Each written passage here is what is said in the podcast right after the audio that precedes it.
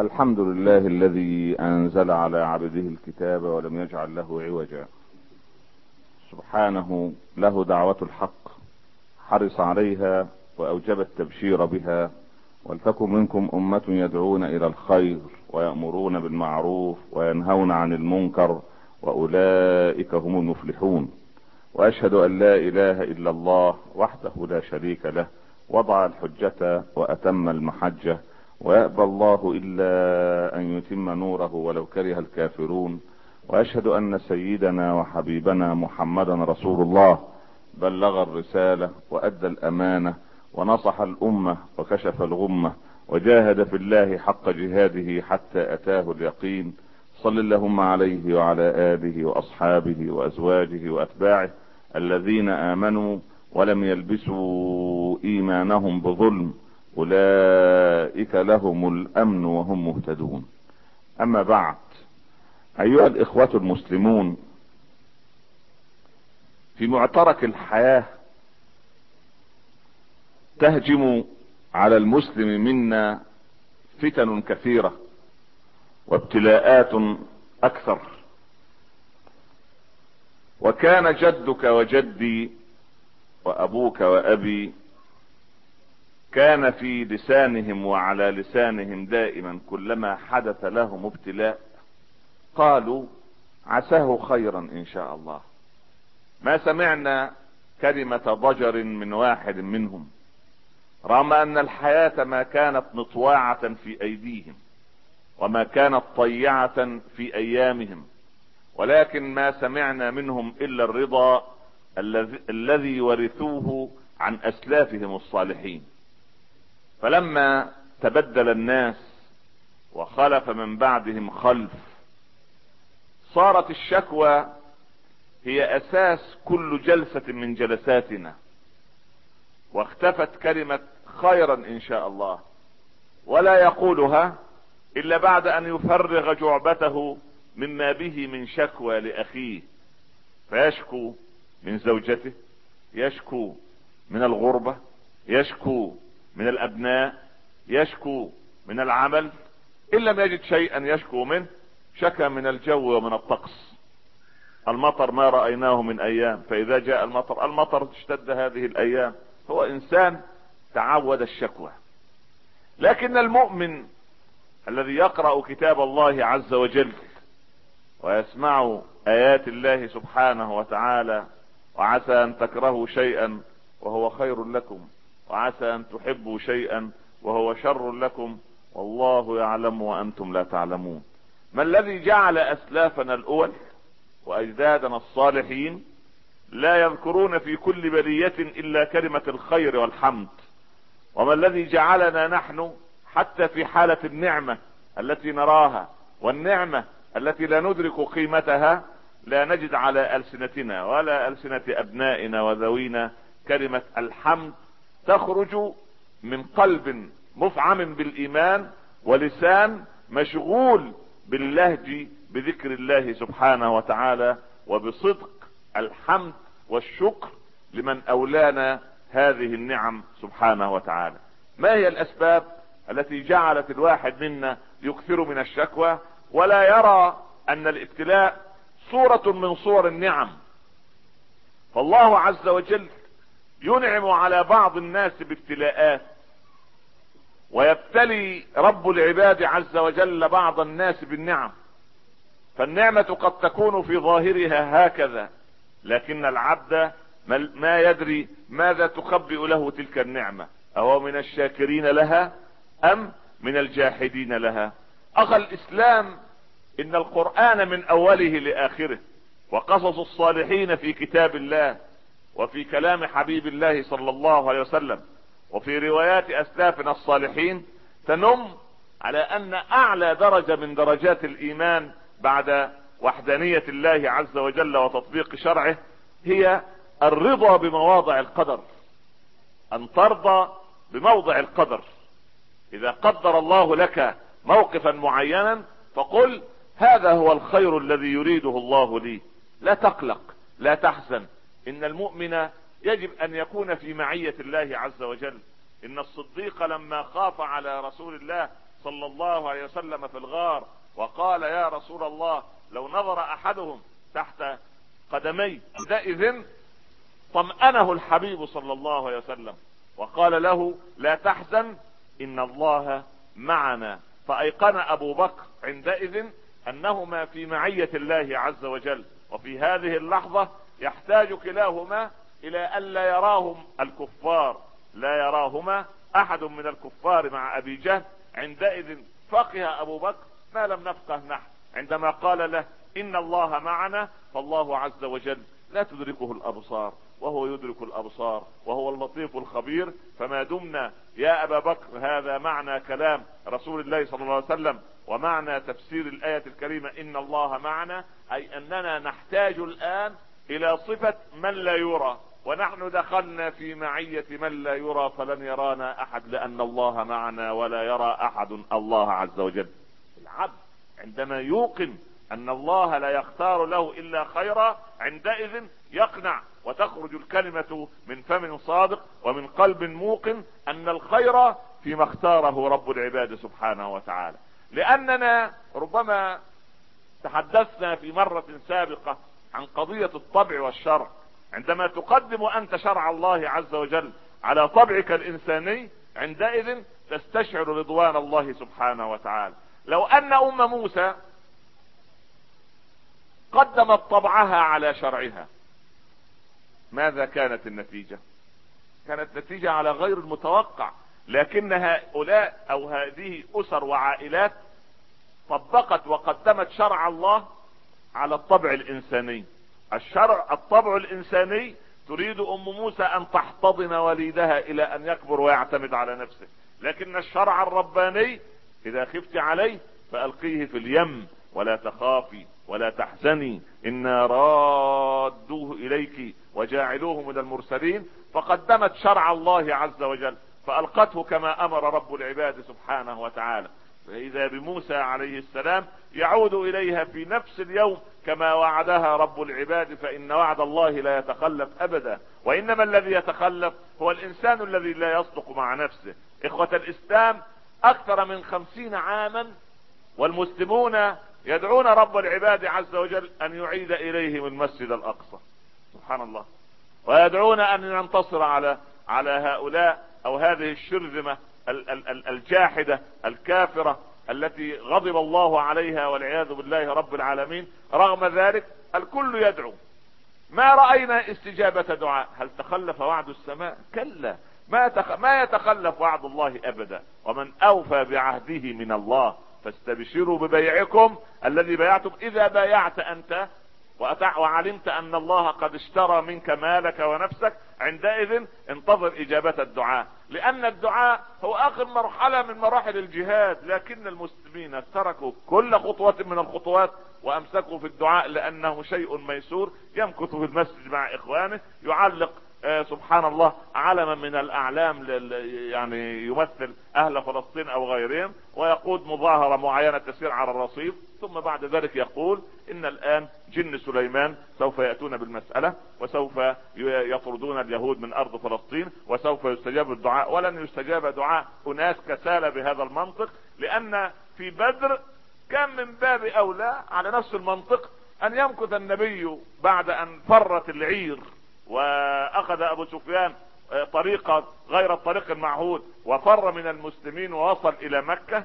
كان من باب أولى أن يعود النبي صلى الله عليه وسلم بعد أن علم أنه قد كان خرج ليس لقتال وإنما للعير. فلما علم أن أبا جهل وصناديق قريش خرجوا في هذا العدد وهذا وهذه العدة استعدادا للحرب ومع من رسول الذين مع رسول الله ما خرجوا لحرب. كان من باب أولى بالمنطق الذي يحكمنا نحن أن يعود إلى المدينة ويذهب إلى الروضة الشريفة ودعاؤه مستجاب صلى الله عليه وسلم ووراءه سعد بن أبي وقاص مستجاب الدعوة وأبو بكر مستجاب الدعوة والعشر المبشرين يا رب اللهم أنزل جبريل في وسط الصحراء على أبي جهل فاقم زوبعة من الرياح فتقتلع ابو جهل ومن معه من الألف. المزججين بالسلاح وتنتهي المسألة وننتصر بالدعاء. لا ابدا. القضية ما كانت هكذا. بعد أن استشار واستخار وبعد ذلك علم أن الأمر يراد به أمر فعندئذ طمس الأعين التي حول بدر وترك بدرا ثم بعد ذلك نظم الخطوط ونظم الصفوف وقال من كان له حق عندي فليأتي فليأخذ حقه. وبعد ذلك بعد أن رتب كل شيء وعلم عن الجيش المقابل له كل المعلومات التي وصلت إليه رتب أمره على هذا ثم وقف يصلي ويدعو الله عز وجل ويرفع يديه إلى السماء وتسقط عباءته الشريفة من على كتفيه ويعيدها أبو بكر. هون عليك يا رسول الله إن الله منجز لك ما وعد. ما بدأ بالدعاء وإنما الدعاء كانت آخر صفحة في كتاب الجهاد. نحن بدأنا بهذه الصفحة وتركنا كل الصفحات. هكذا إذا فهمنا قضية وعد الله سبحانه وتعالى لعباده المؤمنين. فأم موسى أخبرها رب العباد إن أنت طبقت شرع الله ونسيت الطبع الإنساني تحدث بشارتين كبيرتين. إنا رادوه إليك الآن بعد لحظات وبعد سويعات قليلة كان موسى في حضن أمه مرة أخرى وجاعلوه من المرسلين بعد أربعين سنة. يعود ليرسله رب العباد اذهب إلى فرعون إنه طغى. هكذا طبقت أم موسى شرع ربها على طبعها الإنساني فكان الفوز لها في الدنيا والآخرة. إن هاجر أم إسماعيل عليه وعلى أبيه وعلى نبينا الصلاة والسلام ما سألت إبراهيم سؤالا واحدا منذ أن خرج من أرض فلسطين. خرج من الشام متوجها إلى أم القرى واد غير ذي زرع عند بيت الله المحرم. هاجر ما ورد في التاريخ أنها سألت إبراهيم سؤالا في الطريق وقد استمر أسابيع وأياما طويلة ما قالت له إلى أين نحن ذاهبون يا إبراهيم؟ لا إنما بعد أن تركها وعلمت أنه عائد إلى أرض الشام وحيدا وسوف يتركها ووحيدها رضيعها الذي ما اكتمل ما أكمل من العمر عدة أشهر سألته سؤالا واحدا. الأمر طبع إنساني كما يظن البعض أن سارة قد غارت لأن هاجر أنجبت وسارة الزوجة القديمة ما, ما أو الزوجة الأولى ما أنجبت ليست القضية هكذا لا. هذه قضية فاسدة. من يفكر في مسألة الغيرة هذه إنسان بعيد عن حقيقة العلم والتاريخ إنما هاجر أرادت أن تسأل أهذا أمر من داخل إبراهيم؟ أم هو الشرع الحنيف الذي يأمر؟ الله أمرك بهذا فلما علمت أن الإجابة نعم علمت أن الخير كله عند الله سبحانه وتعالى قالت اذا لن يضيعنا. عندئذ مكثت تسعى بين الصفا والمروة. ترى بنظرية السراب أن الماء هناك على جبل الصفا على جبل المروة تسرع وتهرول ثم بعد ذلك لا تجد ماء. فتنظر إلى جبل الصفا فتجد عليه كأن عليه ماء. تسرع مرة أخرى سبعة أشواط متتالية هي قد صنعت ما عليها ولكن ماء زمزم.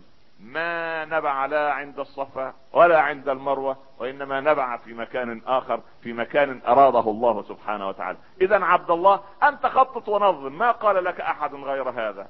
دبر وخطط واعمل دراسات جدوى ثم بعد ذلك توكل على الحي الذي لا يموت عندئذ تجد النتيجة طيبة عند الله عندما تقتنع أن الخير كله فيما أمر رب العباد سبحانه وتعالى. عندما تنظر أنت اليوم والأقمار الصناعية تنقل لك الصلاة من مكة على الهواء وتنظر الآلاف المؤلفة وتتفكر وتعود بالذاكرة إلى آلاف السنين. هل هذا هو المكان الذي تركت فيه هاجر وابنها إسماعيل وحيدين فريدين في هذا المكان البلقع؟ لا أنيس لا جليس لا زرع لا ثمر لا شجر لا إنسان. لا أحد في هذا المكان واد غير ذي زرع عند بيتك المحرم. ربنا ليقيموا الصلاة فاجعل أفئدة من الناس تهوي إليهم. انظر إلى الأفئدة التي تهوي إلى هذا المكان. فانظر من قدموا الشرع الرباني على الطبع الإنساني ماذا كانت النتيجة لأنهم شعروا أن الخير كله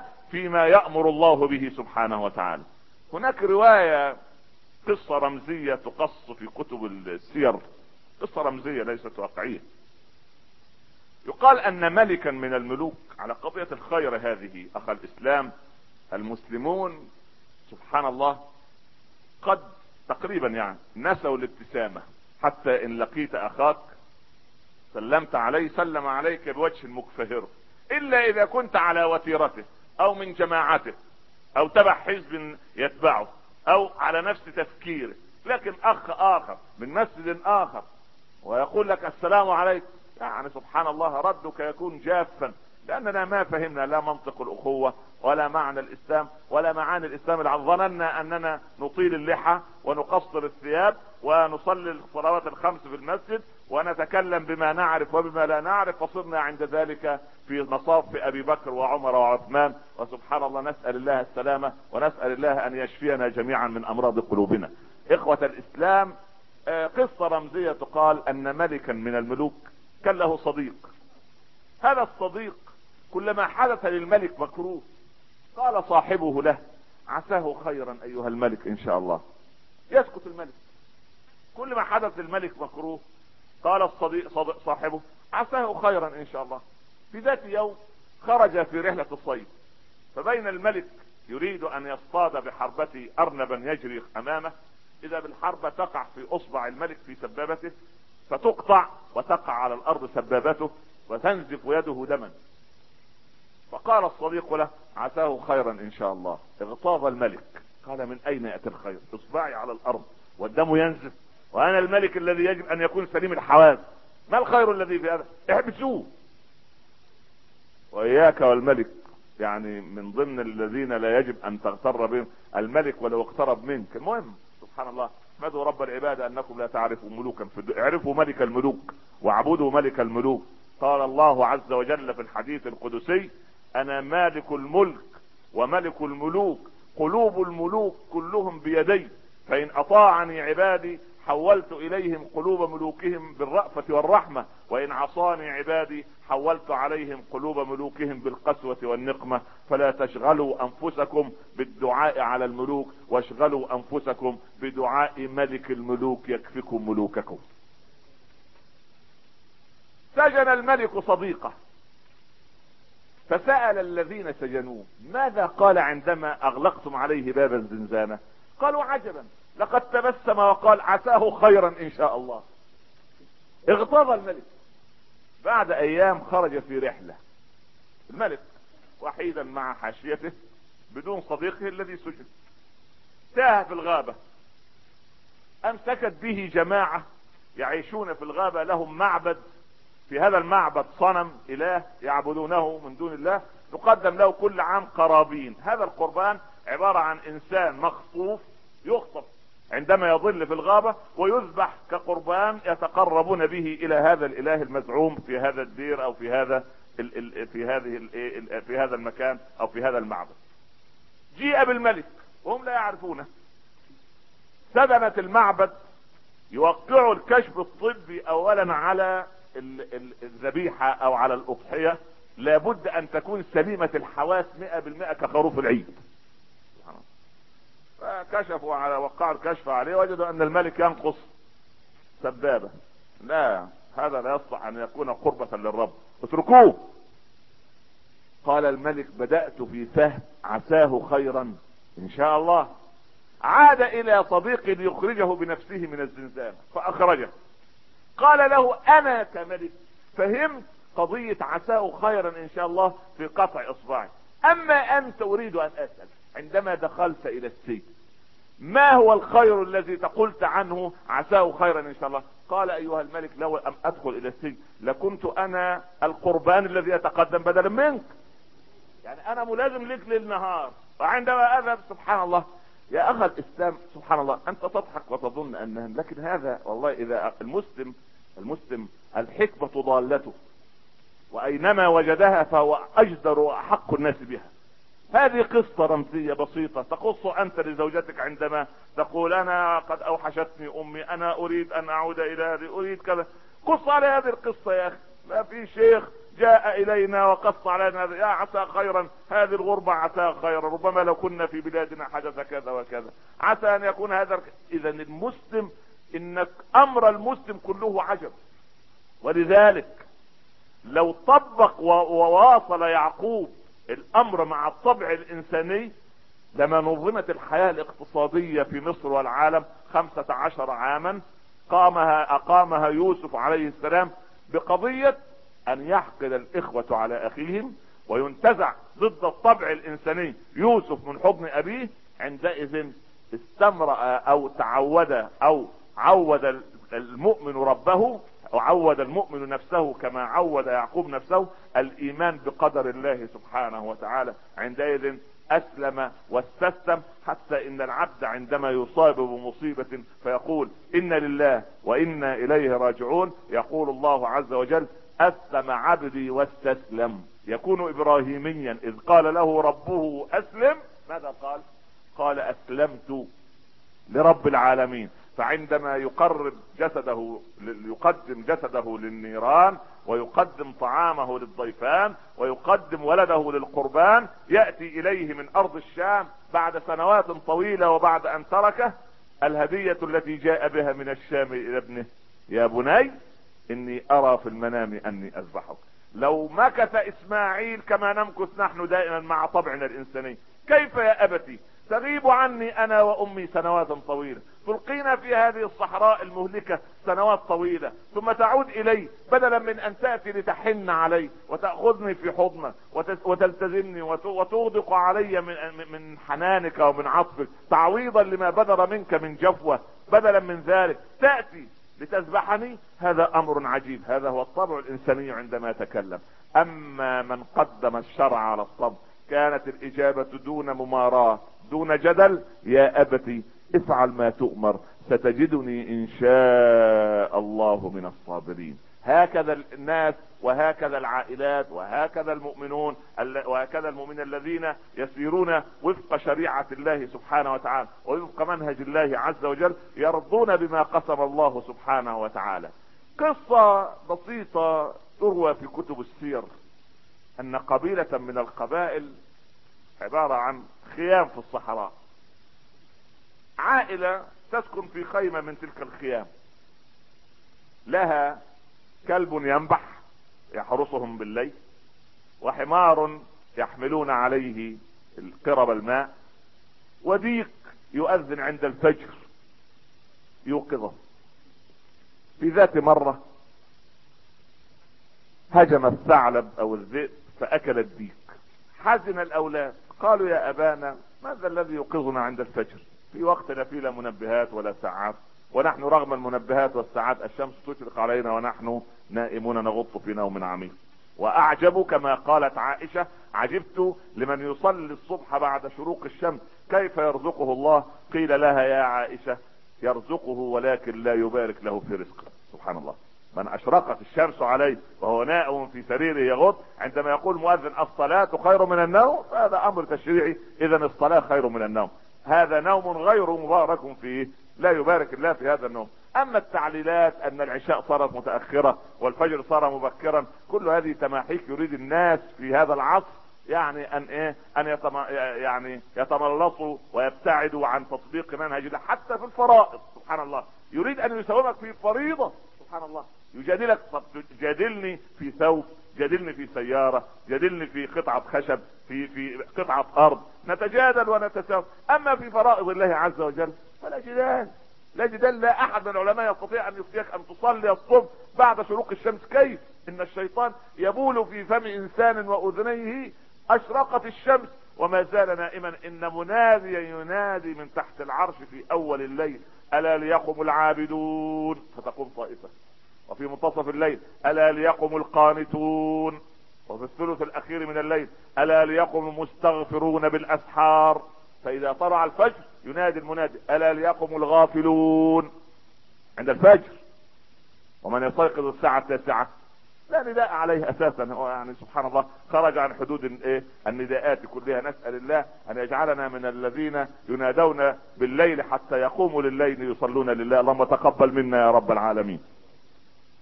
قال الاب عساه أن يكون خيرا إن شاء الله. الديك مات بأجله. أكله الثعلب أو الذئب. ليست قضية. خيرا إن شاء الله. لا يعرف الإنسان الغيب.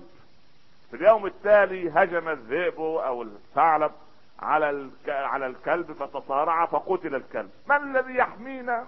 قال الرجل خيرا إن شاء الله. الأب المؤمن. في اليوم الثالث اكل, الحمار. من أين وكيف نحمل الماء ومن اين سبحان الله. قال خيرا إن شاء الله. في اليوم الرابع بالليل غار أغارت قبيلة على تلك القبيلة فقتلوا رجالها وسبوا نساءها وأسروا أطفالها إلا أصحاب هذه الخيمة فكانوا يستدلون بالليل المظلم على مكان الخيام بنباح الكلاب ونهيق الحمير وصياح الديكة هذه خيمة لا فيها لا ديك ولا حمار ولا كلب. عندئذ هذا عبد استسلم لله واعلن إذعانه لمن يقول للشيء كن فيكون. يا أخي الكريم أنت لا تنظم حياتك وفق منهجك أنت ولا وفق عقلك أنت ولا وفق تفكيرك أنت. أنت تظن أن مشكلتك إذا حلت حلت مشاكل العالم كلها. ابدا والله. ان تكن في معية الله عز وجل. وزل مع الإسلام حيث زال اخى الإسلام بدلا من أن تفرغ وقتك للعيب على الناس فرغ نفسك أن تعيب على نفسك. انظر إلي وأنا أقول لك يا فلان أنت مخطئ في كذا. انظر إلي وأنا أشير إليك بسبابة بإصبع واحد. هل ذكرت أنا نفسي وأنا أعيب عليك بإشارة واحدة من إصبع واحد أن ثلاثة أصابع تشير إلي أنا أن يا فلان قبل أن تعيب على الآخرين أنت فيك عيوب أضعاف ما تشير به إلى الغير لكن الناس فرغوا أنفسهم في أن يعيبوا على الآخرين. أخ الإسلام أمسك لسانك غض بصرك يطلق الله لك بصيرتك املأ قلبك باليقين يملأ الله صدرك بالرضا. قال علي كرم الله وجهه من أصيب بمصيبة فصبر كان له الأجر وقد نفذ أمر الله ومن أصيب بمصيبة فلم يصبر كان عليه الوزر وقد نفذ أمر الله. وقال حكيمنا العربي كن عن همومك معرضا وكل الأمور إلى القضاء ونعم بطول سلامة تسديك عما قد مضى فلربما اتسع المضيق وربما ضاق الفضا ولرب أمر مسخط لك في عواقبه رضا. الله يفعل ما يشاء فلا تكن متعرضا. الله يفعل ما يشاء فلا تعترض على قضاء الله. لا تقل من أين لنا هذا؟ نحن ناس مسلمين نحن ناس ندعو الله. كيف تنتصر علينا هذه الشرذمة؟ من أعمالنا. قلتم أن هذا قل هو من عند أنفسكم. من عند أنفسنا لأننا فرغنا أنفسنا لأن نعيب على غيرنا. كل واحد منا يعيب على مليار وربع مليون مسلم. سبحان الله. مليار وتتم كلهم مخطئون كلهم. وهو الوحيد أبو بكر في هذا الزمن. هو الوحيد عثمان بن عفان في هذا الزمن. يا أخ الإسلام لا تعب على الناس لا تعب نحن كلنا خطاؤون كلنا أصحاب ابتلاءات وأصحاب مصائب واصحاب يا أخ الإسلام سددوا وقاربوا هكذا كانت وصية رسول الله صلى الله عليه وسلم. اثنان من كبار الصحابة غادروا بلدا من بلاد العراق. قيل لما؟ قال لا نمكث في بلد يشتم فيها فلان أو فلان سبحان الله. لا يشتم مسلم مسلمة. المسلم نظيف اللسان كما هو نظيف القلب. المسلم نظيف في مخبره نظيف في مظهره. إذا خرج أمن الناس من لسانه وإذا حضر استأنس الناس بالخير الذي عنده. إذا رأوه الناس رأوه مبتسما. إذا رأوه ذكرتهم بالله رؤيته ودلهم على الله حاله وزاد في علمهم منطقه. سبحان الله. أما هناك أناس إذا ذكروا ذكرت المعاصي وإذا ذكروا ذكرت يعني الأشياء التي لا ترضي الله عز وجل. أخ الإسلام فرغ نفسك لطاعة الله. فرغ نفسك لإصلاح عيوب ذات فرغ نفسك أن تكون حجر بناء لا معول هد فرغ نفسك أن تبني ولا تهدم. فرغ نفسك أن تكون لأخيك معوانا أن تكون عونا معه. إن عمر رضي الله عنه لما أرسل إليه أبو موسى الأشعري قال لو أربعة من كبار أهل دمشق شربوا الخمر يا أمير المؤمنين ماذا اصنع قال عمر أبا موسى أرسل إليه رسالة. أبا موسى سألهم سؤالا واحدا. الخمر حلال أم حرام؟ إن قالوا حلال دق أعناقهم. فقد استحل ما حرم الله. أو أحل ما حرم الله عز وجل. والعياذ بالله رب العالمين. وإن قالوا حرام أقم عليهم حد الله. جاء أبو موسى حاكم دمشق ووليها بالأربعة. الخمر حلال أم حرام؟ الناس في الزمن الأول كان حتى المخطئ منهم يسمون الأسماء بمسمياتها. أما نحن لا نريد أن نسمي الأسماء بمسمياتها. يعني اللجاج والجدل وسبحان الله. قالوا إن الخمر حرام يا أبا موسى. نعم. فأقام عليهم الحد. جلد كل واحد منهم 80 جلدة وحلق لهم آه، رأس رؤوسهم على مجمع من الناس ومشهد من الناس. فانزوى الأربعة وهم من عدة القوم. في بيوتهم لا يخرجون إلى الجماعات وإلى الصلوات وإلى الناس ويصلون في بيوتهم حرجا مما حدث لهم. أرسل أبو موسى لأن الحاكم ليس ليس يعني جزارا وإنما هو إنسان أب. سبحان الله. هكذا العالم وهكذا كبير العائلة وهكذا الأب في بيته والأم في بيته. كل واحد صاحب مسؤولية يجب أن يكون في قضية الترغيب والترهيب. يجب أن يكون حازما عند المواطن التي تستوجب الحزم. ولينا في المواطن التي تستوجب الرحمة كان النبي صلى الله عليه وسلم كما قالت عائشة يضاحكنا ونضاحكه ويحدثنا ونحدثه. كأنه واحد منا فإذا حضر وقت الصلاة كأنه لا يعرفنا ولا نعرفه صلى الله عليه وسلم. هكذا كان في بيته. هكذا كان عمر الذي يخيف العالم كله. جاءه رجل يريد أن يتولى ولاية. قال لو مر علي غدا. نظر عمر بأريحيته وبشفافية الإيمان التي في قلبه.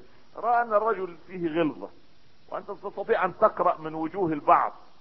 سبحان الله كما يقول الإنجليز مر علي غدا. نظر عمر بأريحيته وبشفافية الإيمان التي في قلبه. رأى أن الرجل فيه غلظة وأنت تستطيع أن تقرأ من وجوه البعض. سبحان الله كما يقول الإنجليز ماسك فيس وجه يعني عند الابتسامة لا يبتسم وعند تقطيب الوجه لا يقطب فأنت لا تدرك ما هل هو معك أم هو ضدك سبحان الله وهذا أصعب الوجوه قراءة. لكن عمر بما عنده من قلب شفاف يعني نقي رأى في الرجل غلظة فقال مر علي غدا إن شاء الله وقال لخادمه إذا جاء هذا أدخله علي. دخل الرجل عندما جاء فوجد عمر على أربع يديه ورجليه وأولاد عمر يمتطون ظهر عمر ويدور عمر بن الخطاب بهم داخل البيت. سبحان الله. يدور بهم داخل البيت. وقف الرجل مشدوها بما يحدث. قال له أمير المؤمنين ما لي أراك هكذا؟ يعني أراك متعجبا مما يحدث. قال نعم يا أمير المؤمنين. قال ماذا تصنع أنت في بيتك؟ قال أنا إن دخلت إلى بيتي فر الواقف. واستيقظ النائم.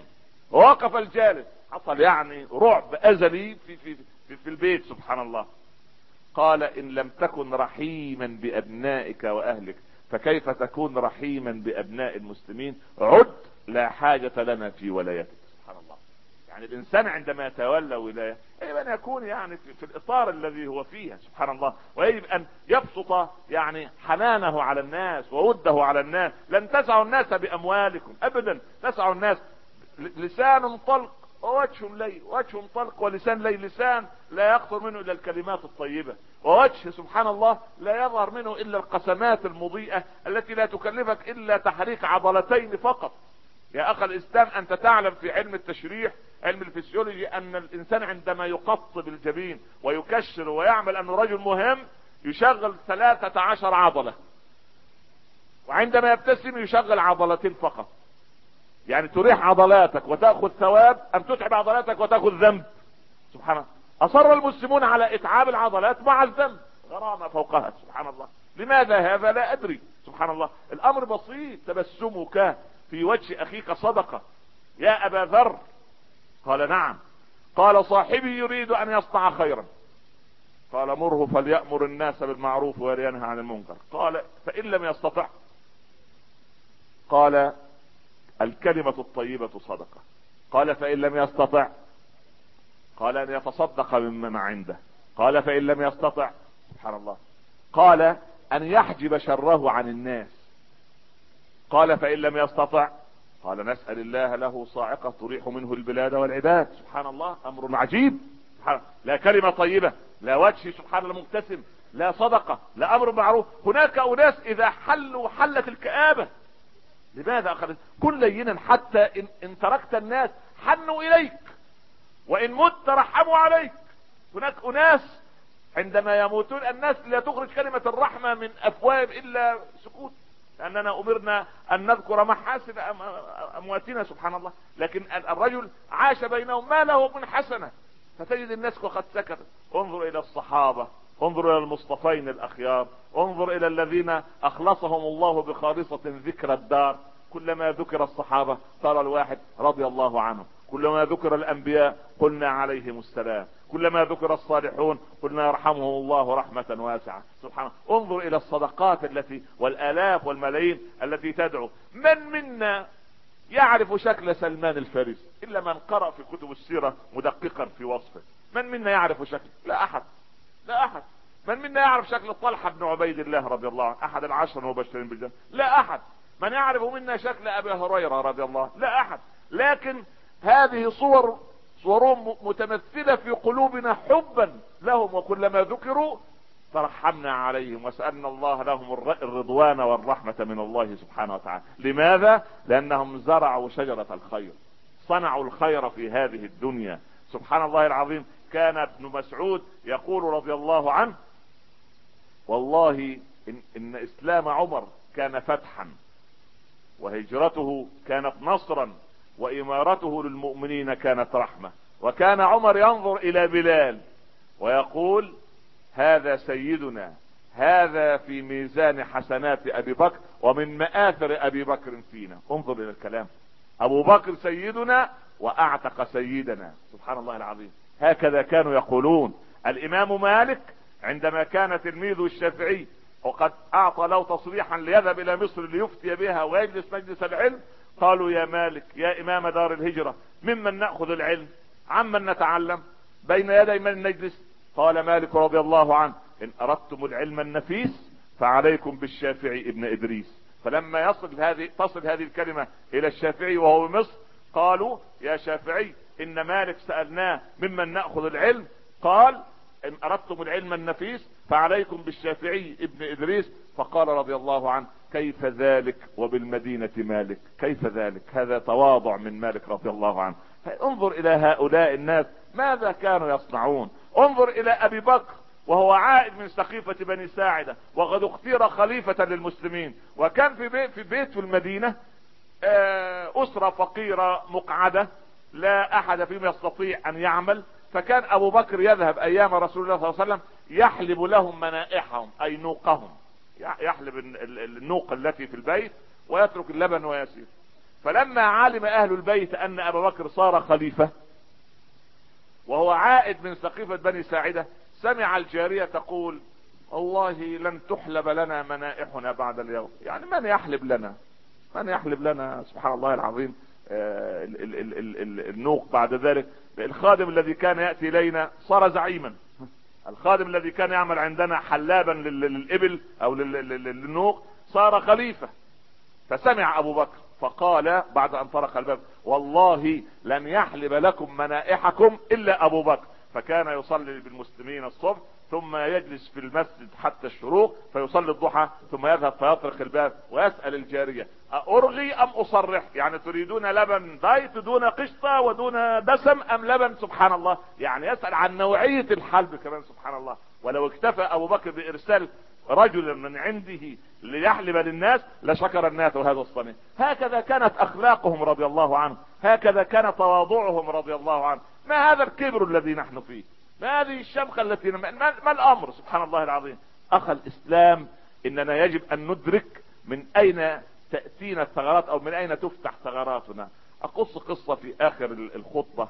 أقول إن في من يقرأ عن تاريخ الأندلس أرسل جيش الفرنجة في آخر عهد للمسلمين بالأندلس إلى آه، قرطبة ليرون هل نهجم الآن على المسلمين آخر هجوم أم ننتظر ذهب الجاسوس من بلاد الفرنجة إلى إلى قرطبة فوجد عند شجرة ولد في سن الثامنة يبكي بكاء مرا.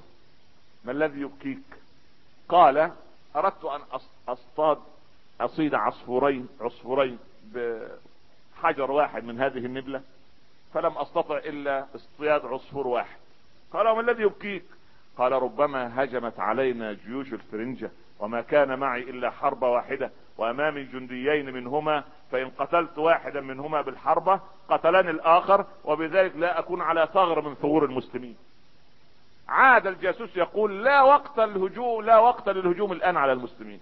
مرت عشرون سنة وأرسلوا نفس الجاسوس وذهب إلى نفس الشجرة وجد شاب عنده عشرين سنة يجلس عند الشجرة ويبكي. قال ما يبكيك؟ قال لقد وعدتني حبيبتي أن ألتقي بها عند هذه الشجرة فلم تأتي. فأراني أبكي لمر فراقها. عاد الجاسوس وقال اهجموا الآن فقد حان وقت الهجوم. الثغرة فينا والباب المفتوح للشيطان وشياطين الإنس والجن فينا فإن أردنا أن نرضى بما قسم الله وأن نكون حجر بناء لا معول هد سوف يأتينا الخير من الله رب العالمين. أقول قولي هذا وأستغفر الله لي ولكم. أحمد الله رب العالمين وأصلي وأسلم على سيدنا رسول الله صلى الله عليه وسلم. أما بعد أيها الأخ المسلم الكريم أنت في هذه الحياة مسلم مؤمن منذ أن بلغت الحلم إلى أن يأتيك ملك الموت. فاسأل نفسك سؤالا واحدا. ماذا قدمت لدين الله عز وجل؟ هل قدمت أنك تقضي وقتك في أن تعيب على هذه الجماعة وتلك الجماعة وهذا الإنسان وذاك الإمام وذاك أم أنك فرغت نفسك لشيئين؟ أصلحت من عيوب نفسك ثم قدمت للإسلام خيرا. الله عز وجل لن, يسأل لن يسألك يوم القيامة عن الأوامر والنواهي فقط. لا. سوف يسألك عن ماذا قدمت لدين الله عز وجل. الصحابة قدموا لدين الله الغالي والنفيس لأنهم فقهوا كلام الله عز وجل. إن الله اشترى من المؤمنين أنفسهم وأموالهم بأن لهم الجنة يقاتلون في سبيل الله فيقتلون ويقتلون وعدا عليه حقا. إلى آخر الآية الكريمة فقهوها فقها واضحا فكان ميزان حياتهم في هذه الدنيا هذا الأمر. أما نحن فنحن للأسف الشديد قسنا مسألة الدنيا والآخرة. الصحابة عظموا أمر الآخرة فسارت الدنيا خلفهم. ونحن عظمنا أمر الدنيا فصغرت الآخرة. قال أمير المؤمنين أبو جعفر لأبي حازم يا أبا حازم لماذا نحب الدنيا ونكره الآخرة؟ قال يا أمير المؤمنين لأنكم عمرتم دنياكم وخربتم أخراكم والمرء لا يتمنى ابدا أن ينتقل من العمران إلى الخراب. إخوة الإسلام نحن نعيب على بعض الكائنات الحية في أشياء نستغربها. مثلا حشرة كحشرة الخنفساء مثلا. لو وضعتها في كومة ورد له رائحة طيبة اختنقت وأوشكت أو أوشكت على الهلاك والموت. لو وضعتها في كومة السباخ والسماد والقاذورات والرائحة السيئة تنتعش. أنت تعيب على هذا السلوك. انظر إلى كثير من المسلمين. إذا ذكر واحد منا بالخير أعطاك ربع أذن. أما إذا ذكرت عيوبه تفتحت كل الأذان. أمر غريب. يعني نحن نعيب على الخنفساء. نقول ليس هذا يا أخي سبحان الله العظيم. الحية. الحية إذا وجدت امامها إناء لبن هذا معروف في علم الحيوان لمن يدرس. إذا وجد إناء لبن شربت منه. فإذا شبعت وظل في الإناء لبن آخر أتدري ماذا تصنع؟ تنفث سمها فيه ليهلك من يشرب بعدها. أنت تعيب على هذا السلوك؟ والله لو نظرت إلى كثير من الناس لرأيت يا أخي أبو فراس الحمداني كان يقول إذا مت ظمآنا فلا نزل القطر. أي إذا مت عطشانا فاللهم لا تنزل المطر على الناس بعد ذلك يا أخي لا إله إلا الله. سبحان الله العظيم. هذا منطق منطق أبي فراس هذا الحمداني منطق كثير من المسلمين اليوم. يعني إن لم يكن لي فلا بد أن أن أن أن, أن يفسد على الباقين سبحان الله. هذه صفات. يا أخ الإسلام والله احمد رب العباد حمدا جزيلا أنه ليس على باب المسجد ملائكة تشم رائحة الذنوب. لو كانت للذنوب رائحة. خلية النحل على بابها تعلمون في علم النحل بوابين. سكيورتي سبحان الله. وناس أو يعني مخلوقات من أعضاء من الخلية تقف على باب تشم كل فرد من أفراد الخلية الداخل إليها. فإنه شمت منه رائحة سيئة طردته. ثم تعيد بعد ذلك بعد أن تدخل كل الأفراد تدخل هذه الحراسة إلى الداخل فتعيد شم الأفراد التي كانت خارج الخلية. فإن عبر منها أحدهم وفي جسده بعض من القذرات سواء شغالة أو ذكر أو غيره سبحان الله ماذا تصنع أتطرده؟ لا. تفتك به فتكا. سبحان الله. خلية النحل رفضت دخول فرد منها ذو رائحة سيئة. اخ الإسلام احمد الله أنه ليست للذنوب رائحة. وإلا سبحان الله. تخيل أنت. ونحن ننافق ونحن نرائي ونحن نكابر ونحن نجحد ونحن نعيب ونحن نخوض في الأعراض. انظر ماذا كانت تكون رائحتنا والعياذ بالله رب. من ستر الله نحمد الله والله أنه ليست للذنوب رائحة. سبحان الله. وإلا لما, و... لما جلس مسلم بجوار مسلم. سبحان الله. يا أخي إذا كذبت فالملك يبتعد عنك كما قال العلماء بعد ميلين ويقولون يا نتن الرائحة التي خرجت من فمك. سبحان الله. فما بالك بالشهادة الزور وما بالك بالحلف الكذب وما بالك بالخوض في الأعراض وما بالك بالنميمة وما بالك في إيقاع الناس فما بالك في تضييق الصدور المسلمين نحو المسلمين. كل هذا ماذا تدرك من ثمراته يا أخ الإسلام؟